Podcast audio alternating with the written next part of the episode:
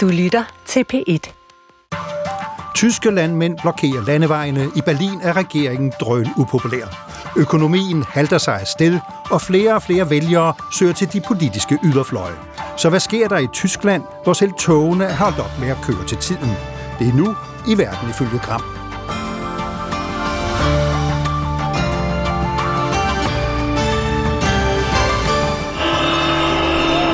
Dringendsten wäre, dass unsere Regierung zurücktritt und das Neuwahlen gemacht wird. Regeringen burde straks træde tilbage, så der kunne blive holdt et nyt valg, for de kan bare ikke håndtere det, de ødelægger økonomien, lyder det fra Daniel Lorenz, landmand fra Sachsen. Han er sammen med tusinder af andre godt sur over, at regeringen i sin spareiver vil tage et brændstofstillæg fra landmændene. Protesterne har antændt en vrede i Tyskland mod den rød-gule grønne trepartisregering, eller trafiklysregeringen som den kaldes. Hvis der var valg i dag, stod den til et eklatant nederlag. Auch innerhalb der Regierung lief es nicht immer so, wie ich es für richtig halte. Da müssen wir in diesem Jahr besser werden. Selv i regeringen er tingene ikke altid gået, som jeg havde regnet med. Vi må gøre det bedre i år, siger kansler Olaf Scholz som svar på landmændenes protest, og et forsøg på at redde en fli af regeringens værdighed. Men det kan ikke skjule, at Europas mægtigste land er i krise. Der var en gang, da togene kørte til tiden i Tyskland. Nu er den så vigtige jernbanedrift i permanent krise, som det hedder. Så slemt er det med forsinkelserne, at nabolandet Schweiz, hvor punktlighed stadig er en dyd, ikke længere orker at vente på de forsinkede tyske tog, men sætter sine egne ind i stedet. Deutsche Bahn eller de tyske jernbaner er bare et enkelt symbol på, at meget synes at gå op i limningen i det store land syd for Danmark. Vi har de demonstrerende landmænd, som nævnt, strækkende jernbanepersonel, en kansler, der skraber den absolute bund i popularitetsmålingerne. En trepartisregering, der gerne lufter sine interne skænderier i al offentlighed. Og så en yderste højrefløj og venstrefløj, der var morgenluft. Og endelig en økonomi, der sidste år gik i bakgear, og som nu halter sig afsted. Krankermann Europas, Europas syge mand hed det om Tyskland i omkring år 2000, da landet kæmpede med arbejdsløshed og en skræntende økonomi. Nu florerer betegnelsen igen. Så hvad sker der, når Europas største og mest magtfulde land åbenbart har det elendigt? Når Tyskland hoster, bliver vi så alle syge. Velkommen til Verden ifølge Gram, i dag om Tyskland. Mit navn er Jakob Binde Larsen. Steffen Gram er på ferie. Das Futter ist teurer geworden, in der Bereitstellung, die Folie ist teurer geworden. Fodret er blevet dyrere, diesel og strøm er blevet dyrere, alt er blevet dyrere. Og jeg får mindre og mindre for den mælk, jeg sælger, fordi dem, som køber, også ser deres omkostninger gå op. Det sagde landmanden Mathias Styrvold til DR forleden. Han har 50 køer i Slesvig-Holstein og var indtil for nylig medlem af De Grønne, et af de tre regeringspartier. Nu har han meldt sig ud i protest mod regeringens sparepolitik. Sten Ørskov, DR's nye Tysklands korrespondent, og du har tidligere dækket Tyskland her på DR. Det var dig, der talte med Mathias Styrvold i Slesvig-Holstein. Han er noget frustreret over tingenes tilstand, er der i Tyskland en fornemmelse af, at landet er noget ude i tårne? Det kan man roligt sige. Og man kan ikke, det er ikke kun, hvis man besøger en, en landmand som Mathias Styrvold, men også, man kan bare åbne en avis. Hvilken som helst dag øh, i ugen, så står der krise et eller andet sted på forsiden. Sidste år, i, hen imod slutningen af året, der valgte det tyske sprognævn. Årets ord, det blev krisenmodus. Øh, de to andre, der var med og lige ved at blive det, var antisemitisme og læseundfæg, altså ude af stand til at læse. Og det er tyske børn, der ikke er i stand til at læse særlig godt. Det beskriver det meget godt. Det, der er krise. Jesper Vind, Tysklands korrespondent for Weekendavisen og specialist i den tyske højrefløj og forfatter til bogen Det nye tyske højre. Vi ser partiet AFD, ja. Alternative for Deutschland fra den yderste højrefløj, ligge nummer to i de politiske meningsmålinger. Det er aldrig set før i nyere tid. Hvad er forklaring på, at AFD og de politiske yderfløje står så stærkt? Ja, altså de fire korte forklaringer, det er, at øh, øh, integrationen fungerer ikke særlig godt. Altså, migrationsspørgsmål, det er øh, øh FD's vigtigste sag, og den optager flere og flere tyskere. Mange tyskere vil faktisk gerne have en stram udlændingepolitik, som man ser det i Danmark. Og så er der den grønne omstilling, som regeringen startede på sidste år. Den har kørt meget dårligt og meget klumpet, og, og det har vagt stor modstand og, og med, med stigende energipriser, eller med, med, med klimaomstillingsafgifter og sådan noget. Og så er der i hele taget det, at regeringen er øh, hedder det, samspilsramt. De, kan ikke, øh, de fremstår meget dårligt. Scholz, han forstår ikke at så at sige træde igennem som en dygtig, karismatisk politiker, der, der virker som, som kaptajnen på skibet Tyskland i den her krisetid med høje bølger. Og til sidst, så skal vi huske på, der er generelt i hele Vesten, i hele Europa, en, en bred øh, højredrejning. Øh, dagsordenen går mod højre. Hvad kan man sige, det, den grønne øh, hvad hedder det, fortolkningsmonopol øh, svinder ind. Det er højreorienterede emner, der, der, svinder, der, der, der går frem i, i hele Vesten, og de højre øh, orienterede partier går frem ved, ved valgene i Vesten, bare eksempelvis Holland for nylig. Så på den måde er det heller ikke så underligt, at det også sker i Tyskland. Lykke Friis, direktør i Tænketanken Europa. Du er blandt meget andet tidligere Tysklands korrespondent for Berlinske og Europa-ordfører for Venstre. Vi oplever en urolig verden også her i Europa, hvor vi har en krig. Så, så hvad betyder det for Europa, EU og dermed også os i Danmark, hvis kontinentets største magt ligger underdrejet på grund af interne udfordringer og problemer? Jamen det betyder jo, at man ofte mangler den øh, forhandlingsmæssige landingsbane, og det er jo den, som Tyskland ofte har været i stand til så at finde øh, for resten af EU. Og det er jo mildest et problem nu, hvor der ikke er så mange andre steder at kigge hen. Så vi har jo lidt af et magtvakuum i EU på et tidspunkt, hvor vi har brug for at være beslutningsdygtige. Man må sige, ofte er det bare en gættekonkurrence. Med det der lyskurve i Tyskland lyser den rødt, gult eller grønt. Selv folk med begrænsede tyskkundskaber kender formentlig vendingen Ordnung muss sein, et ordsprog, som i generationer er blevet brugt til at beskrive eller gøre nar af Tyskland, tyskerne og tysk kultur. Men de seneste måneders udvikling syd for grænsen har været præget af alt andet end Ordnung, fortæller Jakob Busk Olsen. I begyndelsen af januar var den tyske vicekansler Robert Habeck fra partiet De Grønne på vej hjem fra ferie på en ø i Nordtyskland – men da færgen med toppolitikeren ombord lagde til kaj på fastlandet, blev han mødt af en vred velkomstkomité. Knapp 300 aufgebrachte Demonstranten erwarten ihn, viele von ihnen offenbar Landwirte.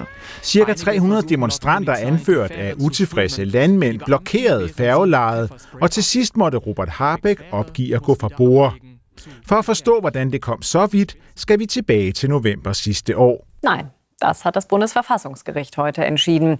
Her sagde den tyske forfatningsdomstol overraskende nej til en manøvre i regeringens finanslov, og dermed manglede der pludselig 127 milliarder kroner i budgettet. Løsningen blev, at regeringen blandt andet fjernede tilskud til den diesel, som tysk landbrug kører på. Thousands of tractors making their way to Berlin's Brandenburg Gate on Monday. Landmændene var ikke blevet hørt, og snart begyndte traktorer at køre i karavane mod de tyske storbyer. Og landmændene er ikke de eneste, som er sure. Die Woche der Proteste hat begonnen und auch die Lokführer setzen ihren Arbeitskampf fort. Tysklands vitale jernbaner var lammet i flere dage i begyndelsen af året i en strid om løn og arbejdstider. Også de tyske læger rasler med strækkevåbnet. Faglig uro i den størrelsesorden må betegnes som lidt af et særsyn i Tyskland – men det afspejler for så vidt tilstanden i landets regering. Jetzt gibt es Gegenstimmen aus den eigenen Reihen. Was ist da los in der Ampelkoalition? Koalitionen af socialdemokrater, grønne og liberale bliver i analyser betegnet som en børnehave, som bruger mindst lige så meget energi på at bekrige hinanden som at forsvare deres fælles politik. Regeringen synker mod bunden i meningsmålingerne, hvor især det yderste højre vinder frem. Den ohne unsere Landwirtschaft werden unsere Lebensmittel unbezahlbar. Højrepopulisterne i Alternative für Deutschland, AFD, har ikke været sene til at koble sig til det tyske protesttog, og på et tidspunkt stod partiet til at blive mere end fordoblet. Det var før AfD selv blev genstand for Protest. AfD-Politiker und ein bekannter Rechtsextremer haben sich offenbar zu einem Geheimtreffen zusammengefunden. I et undersøgende medie havde haft en undercover-reporter med til et hemmeligt møde mellem kræfter på den yderste højrefløj i november sidste år, og flere AfD-medlemmer var til stede. På mødet diskuterede deltagerne en plan om at deportere millioner af mennesker fra Tyskland – inklusiv tyske statsborgere. Organizers say more than 1.4 million people have taken part in demonstrations against the far right across Germany over the weekend. Afsløringen har siden 19. af januar fået 100.000 til at gå på gaden mod højredrejning i Tyskland. Ja, lad os starte med øh, landmændene. Ved en af demonstrationerne i Berlin ville landmændene aflevere et ordentligt læs møg foran forbundsdagen, men det blev så forhindret i sidste øjeblik, efter politiet havde rådført sig med arrangørerne. Men Sten Nørskov, øh, møgfald eller ej, hvor dybt stikker de her protester? Jeg tror, de stikker meget dybt. Øh, dels er der en krise i det tyske landbrug. Øh, landmændene oplever, at, øh, at udover de mister en række tilskud, så bliver de jævnligt øh, pålagt nye regler og forordninger, som gør det svært at, at drive landbrug. Øh, de får stadig mindre øh, for de varer, de producerer, når de afleverer til slagteriet kød, når de afleverer mælk øh, fra deres køer til mejeriet, så får de mindre, fordi slagteriet og mejeriet siger, at vores omkostninger, for eksempel til strøm, er vokset, er steget, øh, så derfor kan du ikke få så meget for din mælk. Det er helt konkret, hvor mange tyske landmænd oplever. Men når det er sagt, og det kan man også se til demonstrationerne, så er det meget mere end protester fra landmænd. Mange slutter sig til øh, i frustration i det hele taget over en regering, som virker øh, rådvild og så ude af stand til at løse nogle af de mest øh, grundlæggende problemer, eller vigtigste problemer, sådan som mange folk opfatter dem, og som Jesper Vind, synes jeg meget rigtigt sagde, måske det største af dem alle sammen, en indvandring, som mange tyskere opfatter som, øh, som, som ukontrolleret. Så Jesper Vind, det her det er altså mere end bare land mod by? Øh, ja, øh, men det er også fordi, at landbruget er et meget, hvad kan man sige, symbol ladet erhverv. Altså i virkeligheden er der ikke så mange landmænd øh, tilbage, men la- landbruget øh, minder også om der, hvor vi kommer fra, og øh, protesten, øh, landmandsprotesten er også så at sige et signal om, at regeringen i Berlin har mistet jordforbindelsen. Altså, man kan jo se på meningsmålingerne i, i Tyskland, det er noget med, der var to målinger, den ene sagde 70 den anden sagde 85 procent af tyskerne har sympati for de her landmænds aktioner, ikke? Øh, øh, når de blokerer øh, byerne, for, hvor, hvor de fleste bor. Ikke? Tilsvarende har øh, de her klimademonstrationer, øh, hvor de også har blokeret trafikken, der har der kun været 20 procents sympati øh, blandt de øh, andre mennesker. Så der er en kæmpe folkelig resonans, når det er landmænd. Fordi det er også noget med ja, den gode gamle bondegård, hvor, hvor familien stammer fra. Så der er noget u- øh, udefinerbart symbolsk, der også er på spil her, som er svært at kontrollere for politikerne. Lykke Friis, øh, er det her sådan et tysk svar på det, vi så i Frankrig i 2018, de gule veste? Jeg tror mere, at det er det samme, som vi ser i resten af Europa. Jesper Vind var jo inde på, at noget af det, vi ser i Tyskland, ja, det er jo netop nogle jo bredere trends, og det må man sige, det er det med, med landbruget i høj grad, når man ser på, hvad der er sket.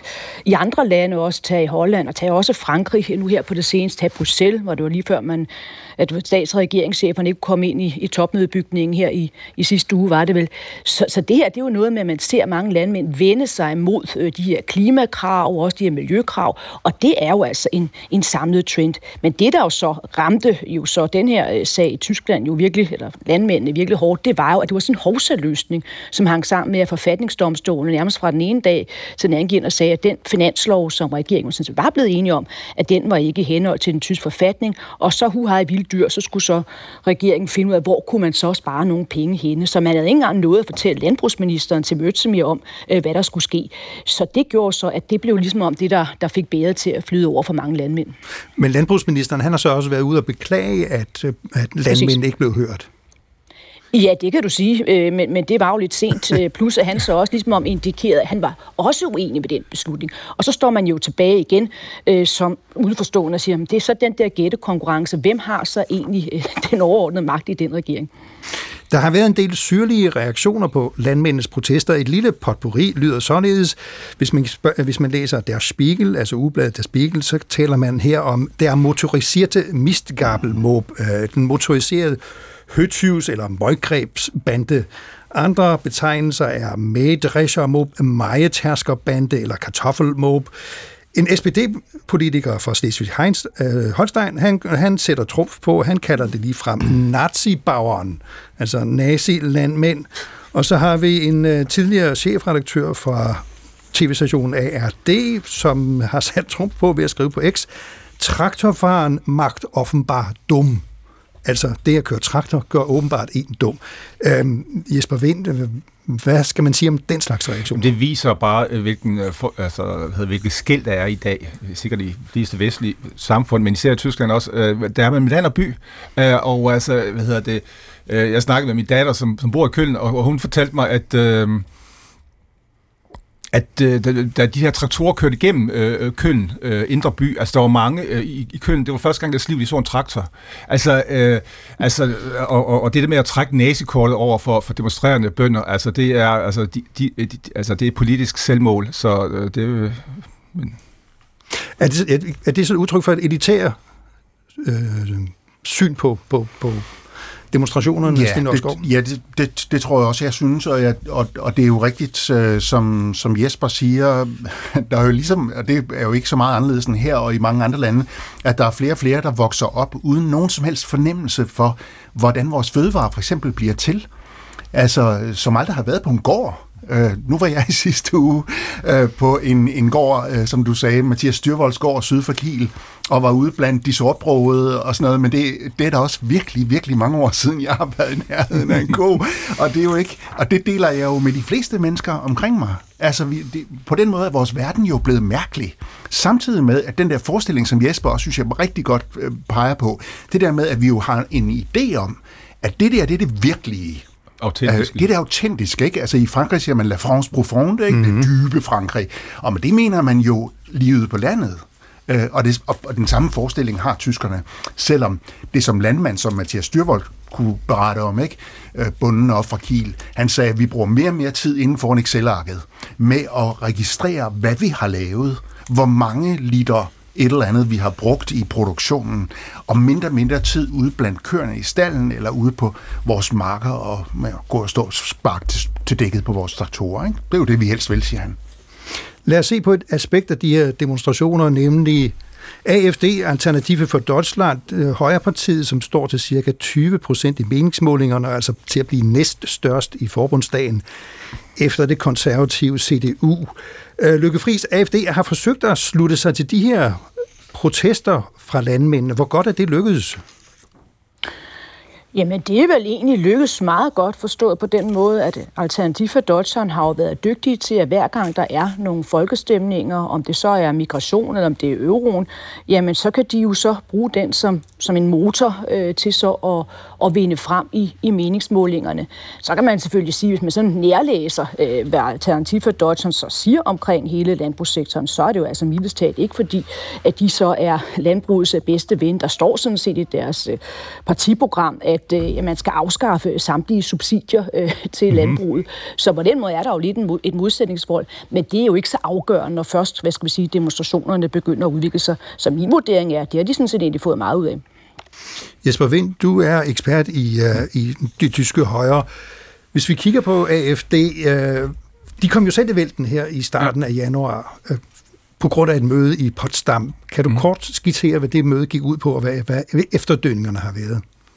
Jo, det var sådan et øh, konspirativt møde, hvor, hvor dem, der deltog, det var forskellige repræsentanter fra øh, man sige, den øh, radikale øh, tyske højrefløj. Der var folk fra AFD, og der var også folk fra den identitære bevægelse, og der var nogle erhvervsfolk, og der var sådan nogle forskellige grupperinger. Øh, de holdt så et møde på et hotel, øh, hvor de talte om, hvad gør vi egentlig øh, den dag, hvor vi har fået magten, altså højrefløjen har fået magten, hvad gør vi den dag, når vi har Altså, de gik et skridt videre og sige, vi skal ikke bare stoppe indvandringen, vi skal vende indvandringen. Altså, migrationen skal vendes op til at være remigration. De skal tilbage igen.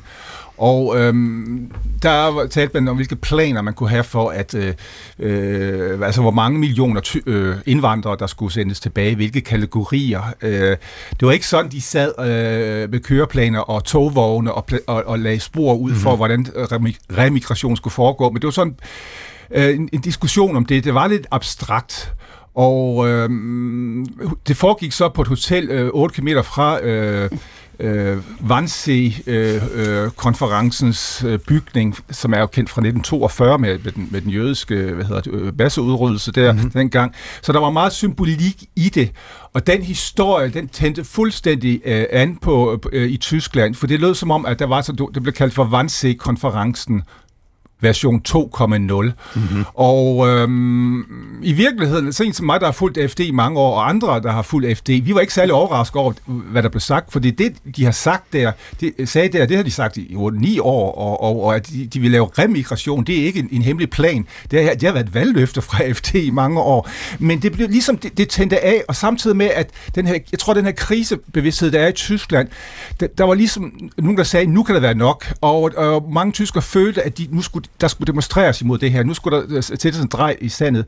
Så, så, så korrektiv, det her lille medie her, der lavede den her såkaldte afsløring, og det var også en afsløring, det, det, det, altså det blev lige pludselig til årets historie, og øh, vi, det, vi nu har set, og nu har vi så set de, de største folkedemonstrationer i Tyskland siden genforeningen. Så det er meget massivt.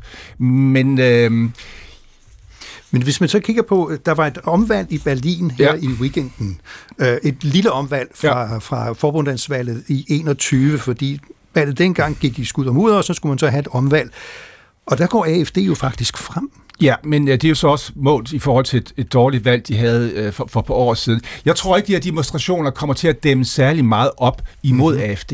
Det er ikke AFD'erne, der, der, der går på gaden nu, og så så at sige er blevet omvendt. Eller, eller, men øh, det, øh, det, det, der jeg tror, der kommer til at kunne dæmme op for AFD, det er, at der kommer nogle andre politikere på banen i Tyskland og, og, og tager kampen. Og der tror jeg, at det betyder meget mere, at Sarah Wagenknecks øh, venstrepopulistiske øh, parti øh, kommer på banen, fordi et dets fremkomst har faktisk betydet, at AFD nu har begyndt at gå tilbage i meningsmålingerne. Hende vender vi tilbage til, men Sten Nørskov, hvordan ser det officielle Tyskland på AFD? Hvordan ser for eksempel efterretningstjenesten på AFD og deres ungdomsafdeling? Jamen, øh, de, de hemmelige tjenester har jo i vidt omfang sat AFD, sat partiet under øh, ret intens overvågning. Øh, det har jo stået på i mange år faktisk øh, i forskellige grader. Det er sådan, at efterretningstjenesten jo med jævne mellemrum åbent går ud og siger, at den og den gruppering er under mistanke for at være ekstremistisk, øh, eller i nogle tilfælde, som for eksempel ungdomsafdelingen, der lige faldet en, en afgørelse ved en appeldomstol i, øh, i Køln, hvor AFD havde protesteret imod, at ungdomsafdelingen var blevet erklæret øh, egentlig ekstremistisk. Øh, det, det, den, det, det afviste domstolen, det vil sige, domstolen sagde, det har efterretningstjenesterne faktisk ret i, det er der øh, med det materiale, der er lagt frem, grund til at tro, at ungdomsorganisationen faktisk er egentlig ekstremistisk. Så, så i vidt omfang, det er lidt forskelligt fra, fra delstat til delstat, men generelt kan man sige, det officielle Tyskland, de hemmelige tjenester, betragter AFD som ikke bare som ekstremistisk, men også i stigende grad ekstremistisk. Altså at der er en, en generel vurdering af, at partiet øh, i, i, har radikaliseret sig de seneste år. Lykke Friis, hvor går partiet så hen efter de her demonstrationer og efter afsløringerne om mødet i, i Potsdam? Øhm, det er, vil der komme en sådan selvrensagelse, eller holder man fast i sin, sin politik? Jeg skulle til at sige, man går ikke nogen steder hen, man bliver der, hvor man er. Mm-hmm. Øh, og det synes jeg egentlig også har været meget klart for de reaktioner, der har været øh, fra partiet. Altså, de siger jo, at der egentlig ikke er noget nyt i det her, øh, som de har sagt. Det er klart, det her med, at man har kunne samarbejde, og det er jo sådan set det, der er det interessante her, også med det helt, helt yderste højre, din identitære bevægelse. Det har jo selvfølgelig gjort, at de har været nødt til så lige på det punkt at sige, at dem har vi ikke noget mere at gøre. Men ellers øh, så er det jo sådan set øh, sådan, at, at det parti, som også øh, jo så Nørskov siger, de har jo altså radikaliseret sig på det seneste.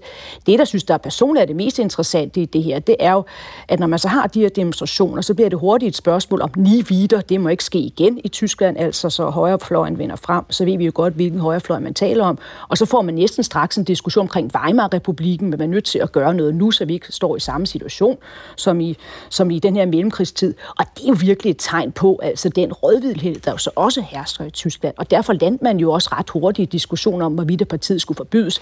Det kom man så, det trak jo så forskellige partier sig fra. Men det viser jo, at det etablerede Tyskland står lidt øh, og, og siger, hvad er det egentlig, vi skal gøre på nuværende tidspunkt. Det nye, tror jeg, måske kan blive, at øh, CDU, altså konservative kristendemokraterne, nu i højere grad beslutter sig for at tage kampen op og rent faktisk og tør også at diskutere med dem, og på den måde så måske også få dem, få dem lidt ud af busken øh, på diverse temaer. Jesper Vind, du nævnte Sarah Wagenknecht, og hende skal vi lige runde nu, fordi der er også fremgang på den yderste venstrefløj. Her finder man netop den 54-årige Sarah Wagenknecht, der i oktober brød ud af Venstrepartiet De Linke og oprettede S øh, BSV, BSW, Bündnis Sarah Wagenknecht für Vernunft und Gerechtigkeit.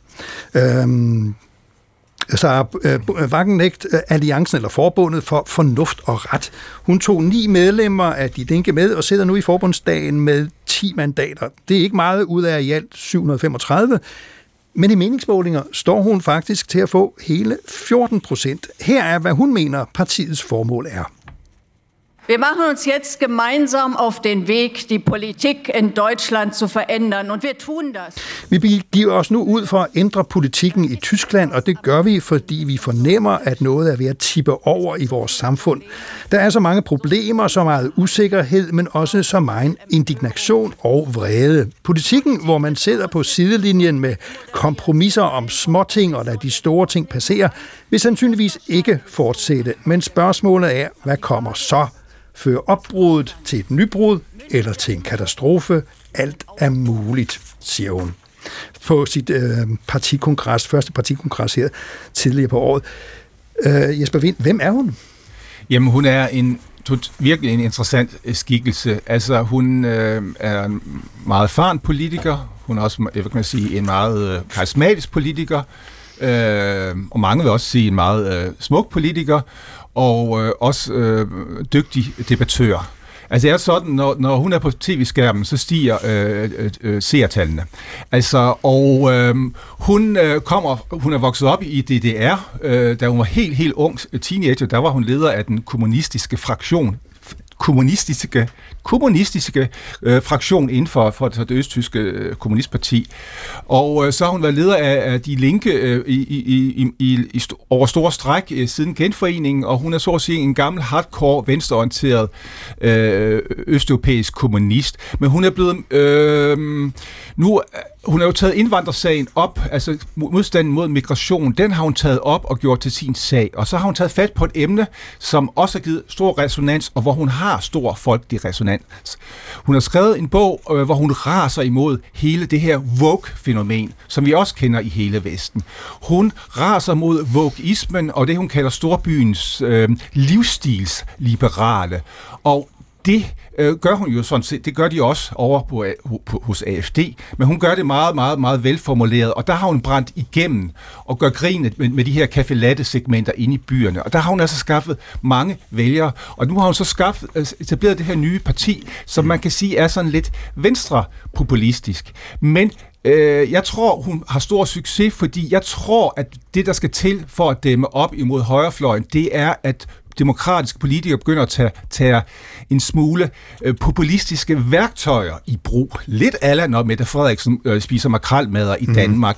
Øh, øh, man kan i hvert fald sige, at sådan en som øh, Wagenknecht, hun tager de her øh, populistiske værktøjer i brug, og hun har succes med det, og alene hendes fremkomst har jo betydet, at AFD har mistet 2-3 procent, vurderer jeg, i meningsmålingerne. Så øh, det er i hvert fald noget af medicinen øh, imod AFD. Lykke Friis, er hun mere end bare sådan et øjebliks øh, flavor of the month? Kan hun blive en magtfaktor?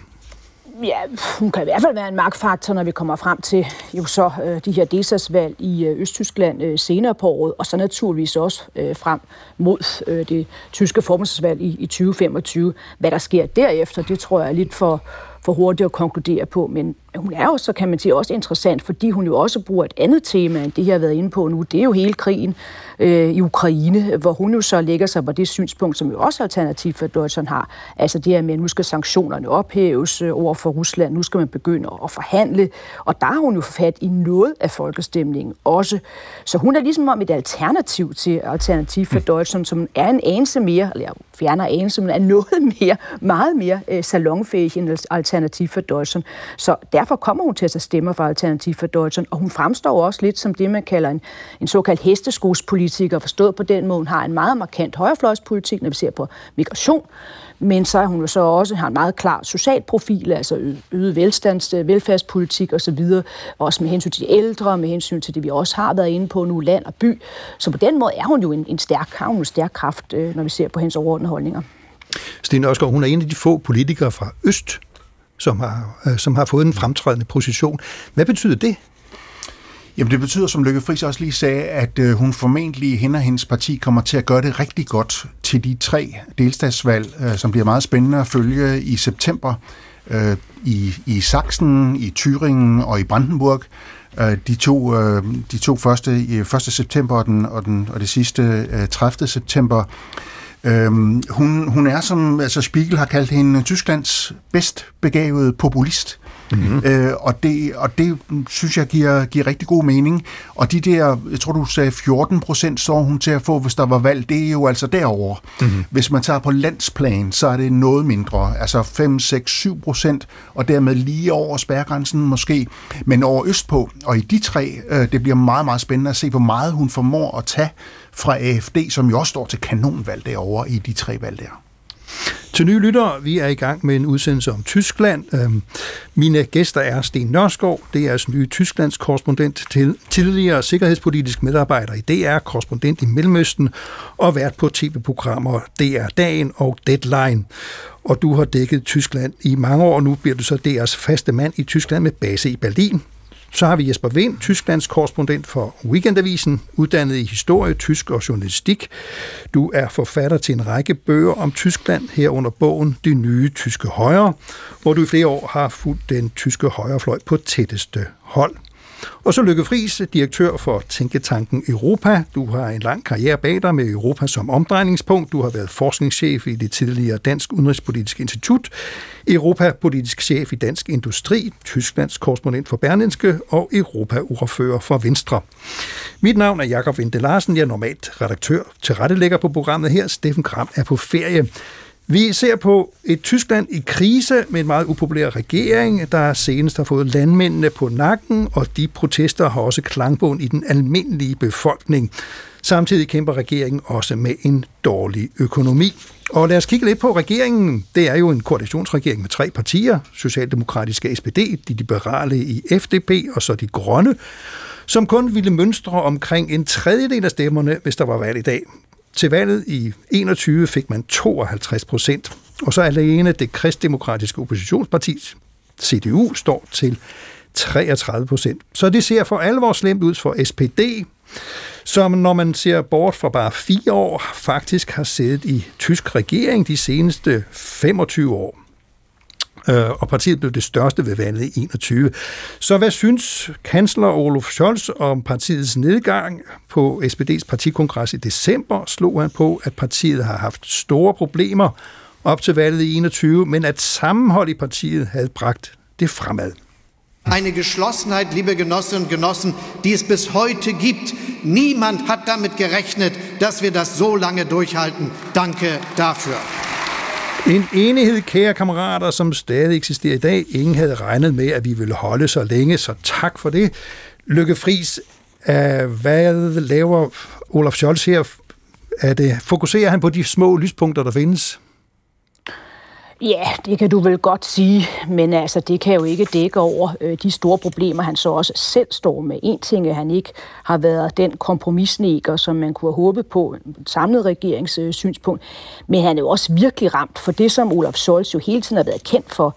Det er han, nej, han er ikke den store sådan, karismatiske politiker, han forklarer heller ikke sin politik, men han har godt nok styr på tingene. Han har orden i penalhuset, han er simpelthen den der jo altså virkelig dygtige politiske håndværker. Og det må man sige, at da han så stod i den situation, at hans øh, regeringsfinanslov den blev underkendt af den tyske forfatningsdomstol, og at man overhovedet ikke havde nogen plan B i hånden, og man var nødt til så huhej vilddyr så og hitte ud af, hvordan man kunne vedtage en ny finanslov, og sådan set også står nu med et meget, meget stort problem, når man skal vedtage finansloven så for næste år.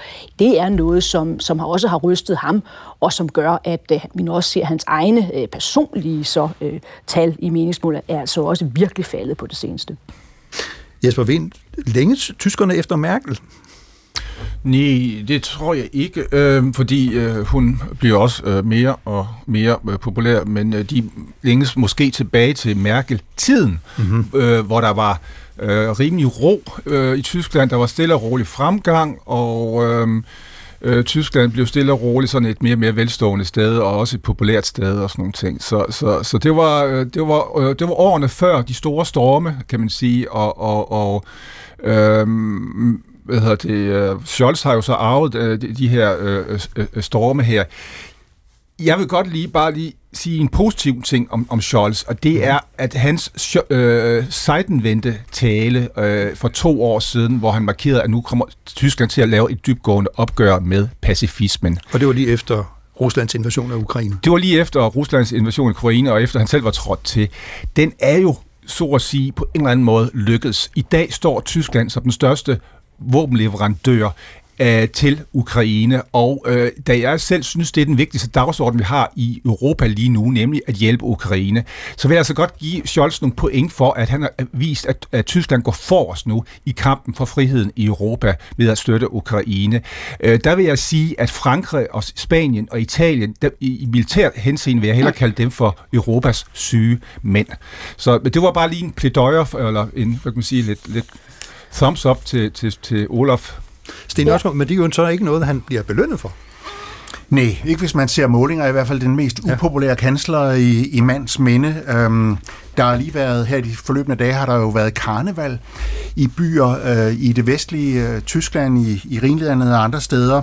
Øh, Jesper, han øh, startede med at, at sammenligne Scholz med kaptajnen på et skib, mm-hmm. som er ude af kurs. Øh, jeg så en af de der karnevalsvogne, der, var han, øh, der stod han i sådan en udsigtstønde øh, på et piratskib øh, og, og skuede med en kikkert ud mod horisonten, men han havde sat den øh, for det øje, hvor han havde en klap Øh, og i øvrigt gik han med klap her øh, i slutningen i efteråret, fordi han var faldet på en joggingtur. Der blev han kort, for en kort periode et, øh, et hit på sociale medier. Men, men, men det er altså på, den der karnevalsvogn, det var altså et skib, der var ved at gå ned, uden at han rigtig opdagede det. Og det tror jeg egentlig, er jo en karikatur, det er jo karneval, mm-hmm. men, men et eller andet sted er der en følelse af, at der ikke er styr på det. Øh, og som jeg sagde før, i høj grad øh, på netop det der, som handler om flygtninge og indvandrere og migranter, der bare bliver ved med at komme til Tyskland. I Bayern for eksempel, øh, hvor jeg selv var i oktober i forbindelse med landdagsvalget, jeg var ude på landet og talte med små borgmestre, som, som sagde, det går ikke længere.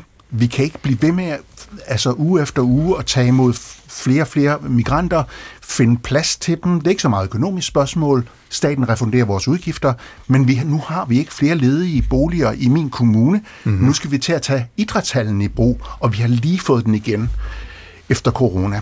Og det tror jeg, altså sådan i en detalje, måske sammenfatter mm, en, en udmattelse og en vrede, som gør, at, øh, at der på trods af de udmærkede ting, som Scholz også har gjort, øh, ja, så er der stor utilfreds med ham. I migrationen vender vi tilbage til øh, Lykke Friis. Jeg vil høre dig, hvordan ser du, øh, det er jo en trepartiregering, og det er jo meget, tre meget forskellige partier. Vi har Socialdemokraterne, så har vi øh, de liberale FDP, øh, FDP, som for hvem skattelettelser og stram finanspolitik er, er, øh, er det vigtigste, og så har vi de grønne, som taler om den grønne omstilling. Passer de tre regeringspartier egentlig sammen?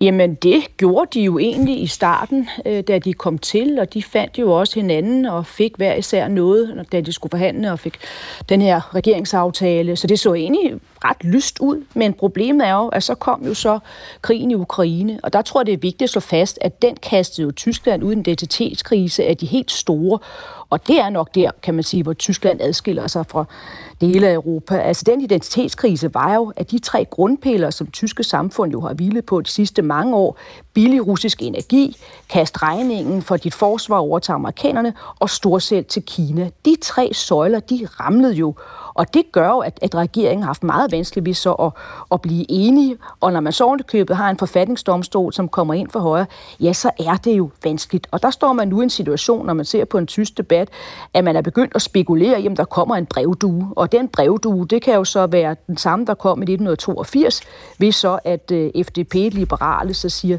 vi vil simpelthen ikke være med mere i denne her regering. Problemet, det vil jo så bare være, når man ser på målingerne, så er spørgsmålet, om det så overhovedet vil gå hen og styrke dem i sidste instans. Men det er jo ligesom om, øh, der vi er i den overordnede diskussion, holder den her regering. Om end jeg vil sige, det er rigtigt, at Tyskland har jo rykket sig, har jo virkelig formået sig også, og som også Jesper Vind er inde på, at levere våben øh, til Ukraine. Det er jo gået hen og blevet den omvendte verden, hvor vi tidligere talte om Scholzen, og Scholz kunne ikke blive enige om, der skulle leveres de her våben. Så er det jo Tyskland nu, der ligger nummer to øh, efter jo så USA. Det giver bare ikke øh, Scholz, den her regering, de store øh, point, fordi TDU, altså oppositionen, synes det ikke ikke nok. Man skal levere de her Taurus-missiler, og så ja, så er der jo også stadig mange tyske befolkning, der synes, er det virkelig vejen at gå. Så selv på det punkt, hvor man egentlig kunne komme med point, der er det altså noget, som ikke giver øh, regeringen point på hjemmefronten. Mm-hmm. Lad os vende tilbage til det øh, emne, som Stine Dørskov berørte, nemlig immigrationen. Der er forskellige meningsmålinger om, øh, hvad folk i de enkelte EU-lande synes er det vigtigste, når vi skal gå til Europaparlamentsvalg i juni måned. I Danmark øh, siger de fleste danskere, at det skal være klima, der skal være øverst på dagsordenen. I Tyskland er det immigrationen. Mm. Øhm, mm. Jesper Vind, øh, vi ja. har, Tyskland har taget imod mange, ja. mange flygtninge. Vi så det ja. i 15 og 16 øh, fra Mellemøsten, og så mm. har vi også ja. over en million ukrainske ja. flygtninge. Ja. Hvordan har man øh, håndteret det? Jo, altså faktisk er der rigtig mange af de her flygtninge, der, der har fået arbejde eller kommet i uddannelse i Tyskland. Så på den måde, den arbejdsmæssige integration, er, der er Tyskland sådan set øh, været, været. Altså hvis noget tyskerne forstår, det, det kan finde ud af, så er det at arbejde. Og det har de også øh, efterhånden fået, fået mange af de her indvandrere til at, at gøre. Problemet er måske mere den kulturelle øh, integration. Og der tror jeg, det var et chok øh, wake-up call, øh, det der skete her i 2023 i, i anden halvdel, efter at øh, vi havde øh, Hamas-angrebet på, på Sydisrael, altså massakren på Gromen dernede. Og vi så de her, altså Tyskland blev jo ramt af en bølge af pro-palæstinensiske demonstrationer, øh, hvor øh, man øh, altså i sympati med, med Hamas og sympati med Palæstina, og øh, der så vi i udtalt grad øh, åben øh, antisemitisme i alle store tyske byer, altså på gaderne. Jeg tror, det var i Essen, det var i hvert fald en af de store byer over i, i øh, Nordrhein-Westfalen, der så vi Hitzbut Tahrir i tusindtal marchere mm-hmm. gennem øh, gaderne og ud og råbe jihadistiske slagord de her ting her, de ting, altså, øh, det, det, det gav et chok hos mange tyskere. For der sagde, dem har vi lukket indenfor for at hjælpe dem, de kom flygt, øh, for at give dem arbejde, og for at give dem, øh, hvad hedder det, fred og sådan nogle ting. Og så ser vi lige pludselig, at vi har fået en, hvad kan man sige, en, øh, en femte kolonne, som er imod øh, demokratiet. Sådan har følelsen været. Øh, øh, at vi har lige så at sige har importeret antisemitter i 100.000 tal. Sådan har følelsen været hos rigtig mange. Og, øh, den, og det, har, øh, det har givet sådan den der følelse, også det som, øh, hvad hedder det, det, det, var, det som Sten også var inde på, at, at, at mange siger, det her, nu, nu er det nok, og integrationen er slået fejl.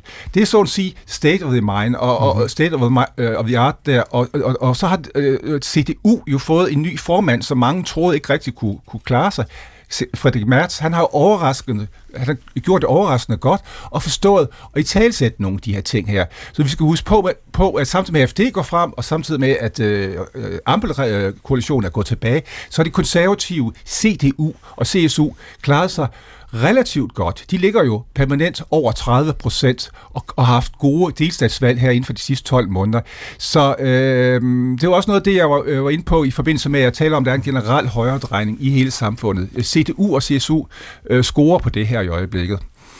Sten Osgaard, øh, regeringen har så lyttet til, til problemet og så gjort det lettere at sende immigranter og asylsøgere, som man finder åbenlyst grundløse hjem Ja, de har ikke haft meget succes med det, men det er rigtigt, at, de, at tonen nu i hvert fald er en anden. Altså, Scholz også selv siger, at nu vi skal til at udsende afviste asylansøgere i langt større tal, end vi har gjort hidtil. Og det er noget, som et meget stort flertal af tyskerne er indstillet på. Og altså sidste år tror jeg, man, det var omkring næsten, det var næsten en kvart million afviste asylansøgere, tyskerne havde, som de ikke bare ikke kunne komme af med. Altså, selv med, med den forskel, der er i vores befolkningstal, Tyskland og Danmark, så er det jo en enorm øh, andel øh, at have folk, som, man, som ingen ret har til at være i Tyskland, men som Tyskland bare ikke kan komme af med.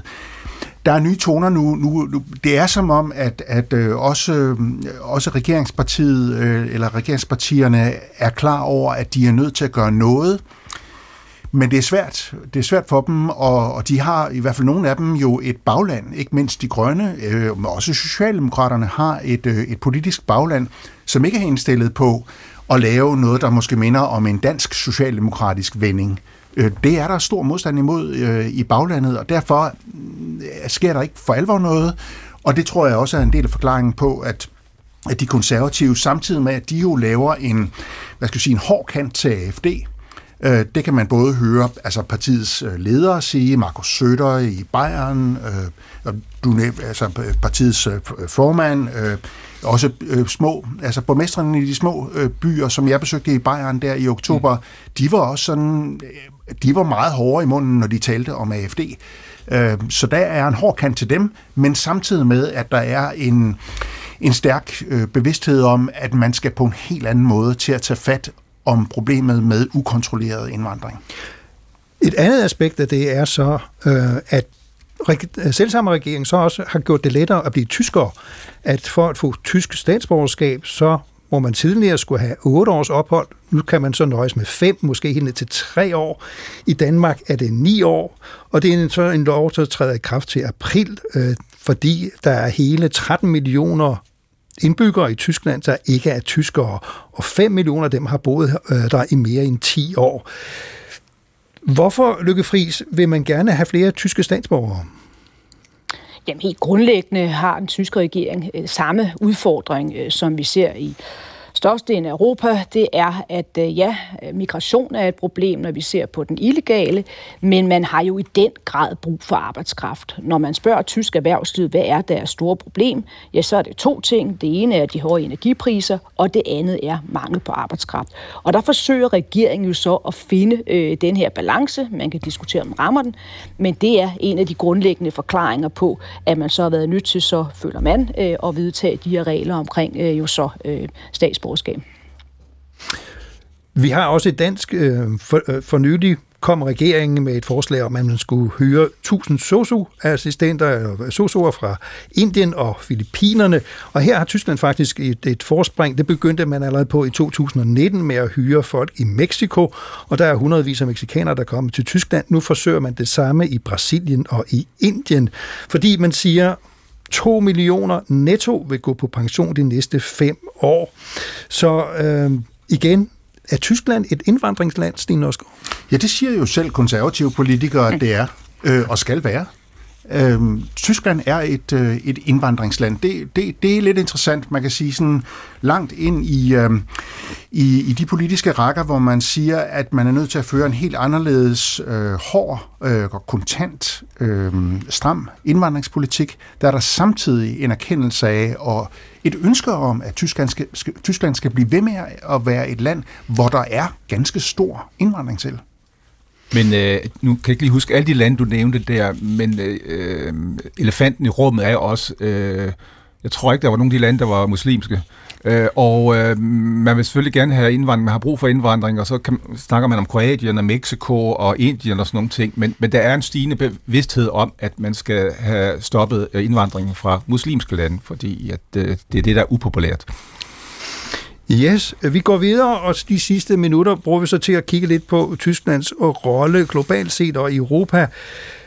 Og Olaf Scholz var sidste uge i, på besøg i det Hvide Hus. Øh, her er han så sammen med præsident Biden i det ovale værelse foran en knitrende kaminild. Yes, Germany and the United States have to play a role to keep peace in the world. This is especially so. Ja, Tyskland og USA må spille en rolle for at bevare fred i verden. Det ser klart, når man kigger på den russiske aggression mod Ukraine, som stadig finder sted. Lykke Friis, hvis vi begynder helt oppe i helikopterperspektivet, er Tyskland så parat, end sige villig til at spille den rolle, som Scholz her giver udtryk for. Nemlig, at her vil øh, Tyskland skal være aktiv i på den globale scene. I hvert fald, som jeg inde på før, øh, så har Tyskland rykket sig øh, på det her område meget, og også nok øh, mere, end de fleste havde, havde regnet med. Og der er jo i Tyskland den her følelse af, at øh, man kan jo stå over for en valgsejr for Donald Trump, og der må Tyskland altså løfte mere øh, på den globale scene, men selvfølgelig især øh, på den europæiske scene. Og det er jo der, hvor der bliver behov for et Tyskland, som rent faktisk kan agere mere og har mulighed for så at holde sammen. Og hvis vi kommer lidt længere ned i den der helikopter, så har problemet jo været her de seneste par uger, men sådan set også siden regeringen er kommet til, at man ikke er i stand til at blive enige, når vi ser på mange af de her sådan, øh, uh, europolitiske spørgsmål. Man taler faktisk i øjeblikket om den, den tyske stemme, som er, at, at Tyskland ikke kan blive enige, og derfor uh, så kan man ikke være med i beslutningen, altså man kan ikke være med til at stemme.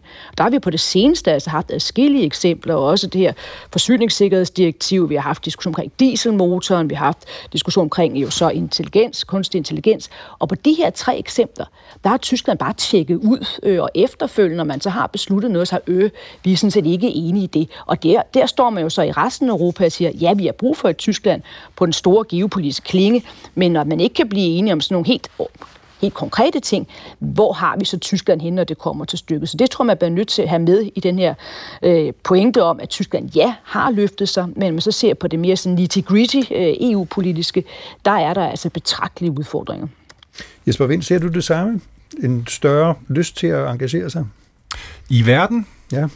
Ja, det ser man jo, øh, men øh, spørgsmålet er, om de selvfølgelig har råd til det, fordi alle de andre ting, jeg snakkede om, øh, gør jo, at økonomien er blevet lidt svækket, men, øh, men, men Tyskland, altså... Øh, forsøger, altså Scholz han har da den ambition om, han bruger ordet fyrung øh, ofte og ofte, når han holder taler. Det, det var tidligere et ord, man ikke brugte så meget i, i efterkrigstidens Tyskland, fordi øh, øh, det kunne have nogle associationer til, der fyre. Men, men, øh, men, øh, men, men Scholz forsøger, men altså... Øh, jeg tror, altså meget kommer til at afhænge af, hvad der foregår i, øh, i, øh, i Ukraine, og øh, der, hvor jeg tror, Scholz' største øh, udfordring bliver, det er, at, og det var også noget af det, som Lykke var inde på før, der er en stigende modstand i Tyskland mod den, det her øh, udenrigspolitiske engagement i, øh, i Ukraine, i den tyske befolkning. AFD har sagt det hele tiden. Mm-hmm. Øh, forudsætning for at dæmme op for AFD, det bliver måske, at, at Sarah Wagenknecht øh, kommer frem, men hun er jo også imod krigen og, mm. og støtten til Ukraine. Mm. Og jeg har lagt mærke til, at når de her ting bliver sagt på, på taler, vi møder i Tyskland, så oplever man et større og større bifald fra publikum. Kan vi ikke snart få afsluttet den her krig over i Ukraine? Øh, hvorfor skal tyskerne betale til det og sådan nogle ting? Så jeg tror, Scholz har meget, meget begrænset tid til at, så at sige, øh, øh, øh forordnet noget derover, og jeg tror, øh, at, at, at, at, at kravet om fredsløsning og forhandlinger, det bliver større og større i Tyskland i løbet af 2024. Ja, samtidig med, at regeringen jo øh, er, er, altså den, den holder fast i sin kurs, ikke? Altså øh, øh her til morgen øh, mm. har, har regeringen meddelt, at nu er Tyskland op over de 2% mm. af bruttonationalproduktet, som man skal bidrage efter aftalen med NATO-partnerne, skal, øh, skal bidrage til alliancen. Øh, det, er, det, det, det, altså det er de største tyske forsvarsudgifter siden 1992. Altså, det er, det er virkelig øh, et sejtenvente, og han holder fast i sin politik i forhold til Ukraine, øh, som Jesper nævnte, det er nu det land efter amerikanerne, øh, som, øh, som bidrager mest til forsvaret af, af Ukraine. Så på den måde, der opstår en kæmpe spænding der mellem en voksende øh, modstand, og så regeringen, der på det punkt i hvert fald holder 70 procent af tyskerne bakker op om, det, om den oprustning, men jeg tror også, det handler meget om at få øh, gjort det tyske territorialforsvar øh, i orden. Krig, krigsdygtigt, ja, tror ja, jeg, forsvarsministeren ja, kalder det. Ja. Ja, ja. Lykke Friis, øh, vi har et Europaparlamentsvalg i juni. Hvad betyder det for EU og os, hvis Tyskland rykker til højre? Ja, det gør jo i hvert fald, at der kommer mere fokus på migrationspolitik. Det gør også, at øh, klimapolitikken bliver langt mere omdiskuteret. Jeg tror, man kommer til at se der, at øh, den diskussion, vi startede med omkring øh, landbruget, at den kommer til også at sætte sig på EU's klimapolitik, hvor man så ikke vil være så grøn, så at sige, som man har været indtil videre. Det er i hvert fald to øh, afgørende øh, jo så eksempler på, hvordan det vil rykke jo så også på europæisk plan. Men det helt centrale vil jo være, at hvis regeringen får et øh, så dårligt valg, at øh, den, den virkelig så får nærmest en uppercut af vælgerne, jamen så vil det jo så gøre, at de tre delstatsvalg, vi så får i Østtyskland, dem vil der være yderligere fokus på, og så kommer vi altså tilbage til hele diskussionen om, hvorvidt denne regering rent faktisk kan holde øh, tiden ud. Det er vanskeligt øh, skal man sige, at få en anden regering. Men man har jo altså set eksemplet, som jeg var inde på før, altså 1982, hvor de liberale jo forlod koalitionen. Det kan man jo ikke helt jo så afvise. Men når alt det er sagt, og vi har jo talt om Tyskland som en syg mand, som tidligere ligestillingsminister kan man jo kun være glad for, at det er en mand og ikke kvinde, vi taler om, så har Tyskland det nu altså alligevel med at være den der supertanker, hvor øh, den vender sig, det går, det går langsomt, men i sidste instans, øh, så formår man jo så at gennemføre nogle af de reformer, som man jo altså også så, da man talte om det sidste gang, jo da inden Gerhard Schröder kom til, syge mand, som Economist skrev, ja, så fik man jo så arbejdsmarkedsreformerne. Så selvom vi har været meget dystre her, så vil nu i grundtanke stadigvæk være, at Tyskland får drejet sig, og på den måde så også trods alt så også få gennemført de reformer. Så ligesom Obama sagde til Helle Thorning, at uh, Denmark punches above its weight, altså at man er i en, en tungere vægtklasse end størrelsen tilsiger, så vil vi også se et slagkraftigt Tyskland, Lykke Friis. Jeg tror, man skal bruge udtrykket slagkraft, men vi ser et Tyskland, som vil formå at løfte sig trods alt. Det var de sidste ord i dagens Verden ifølge Gram. Tak til mine gæster, Sten Nørskov, Jesper Vind og Lykke Fris. Victoria Julie Skov og Jakob Busk Olsen var med i redaktionen af dagens program. Teknikken stod Torsten Christiansen for. Mit navn er Jakob Vinde Larsen. Vi vil altid gerne have reaktioner, kommentarer eller forslag til nye programmer. Send dem til gram eller på Facebook-siden Steffen Kram. Vi er tilbage i næste uge og for vidderhøren.